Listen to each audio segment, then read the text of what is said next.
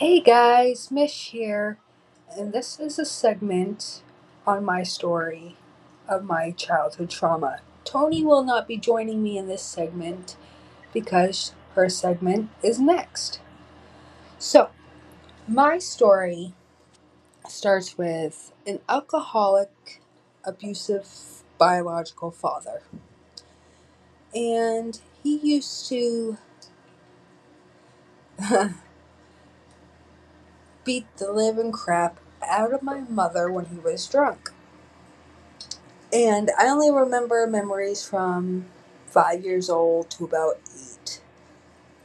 And sometimes he would take out his alcoholicness on me,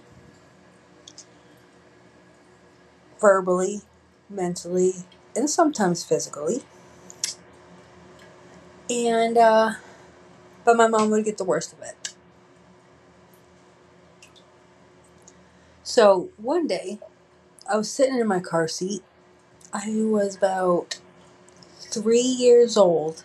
My parents got in a huge argument about something. I don't know.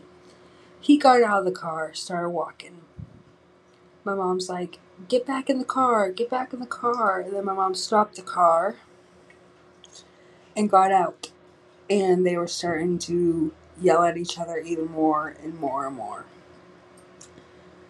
So, as I was sitting in the back seat, I witnessed my biological father pretty much grab and yank my mother's hair and threw her against the car. And then he kept on walking. That was one incident. Another incident that happened and occurred was I was about, let's see, six years old at the time. And my dad got really, really drunk one night and started beating my mom, pulling her hair, doing whatever he was doing to her. And as he was doing this, I was hiding underneath my mother's bed with the telephone, getting ready to call um, 911. So I'm sitting there with my ears covered and still can hear him yelling at her and hitting her and yeah. So and then there was also another incident where I was about seven years old. My dad was washing my hair in this kitchen sink. I was a squirmy worm, so I was squirming and I was worm, uh, like a worm while he was washing my hair in the kitchen sink. And he told me to stop multiple times. Me being seven, of course, being stubborn as I am, still till this day he decided he was gonna pull my hair and slap me. And this was when my mother was at work. So, sorry, this is a touchy subject, guys. I don't mean to keep pausing like this, but. And then finally, my mother had enough and they split up. They were never married, they just split, split up and stuff. Well, I remember when I was eight years old, on and off, on and off, on and off, kind of like what I'm doing right now with my son's father. Calling, not seeing me, not really being a part of my life. And then, out of the blue, he calls up my mother. And he goes, Can I come back back and grab my stuff. Mom's like, yeah, sure. This is when my mom got with my my stepdad. Now, I was eight years old. Um, so he came back, got his stuff. Um, and then a few years back, my stepdad and I were having a conversation and just chilling, having a conversation. So he asked me a question.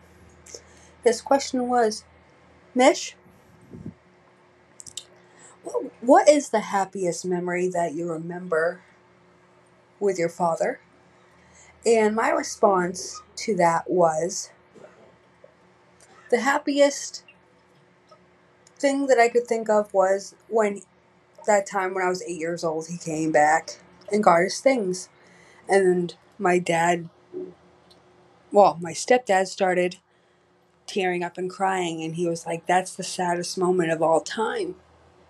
And I was like, Well, it was the happiest for me because I really didn't get to see him or talk to him. Yep. Sorry, guys. I am got interrupted for a second, but I am back. So, my childhood trauma is based pretty much on an alcoholic father who becomes a very violent drunk. So, if anybody out there experiences that, please let me know in the comments in the area, please. But any which way. And now I am 30 years old. The last time I've seen my biological father, I was 20. I was 20 years old. I took a trip up to where he was living. And he apparently changed a little bit, but not too much. Like, he got drunk and decided to start verbally abusing me this time. And it was just me this time. So I was like, all right, I'm going to cut this weekend short because there's some other stuff going on where the place I was living at. So basically, I know it's not a very long segment because of the factors of I don't have. All right, guys. Um, I have a little family situation to get to right now. My son just snoozed off and he decided he woke up. Actually, he didn't decide. Excuse me. He woke up and he needs me because he had he woke up crying because his father told him that he was never coming back. But I love you, and Tony's segment will be next. My childhood trauma is pretty much over with. I don't have to deal with them or anything like that. But I hope you guys have a wonderful night and stay foxy. Love you.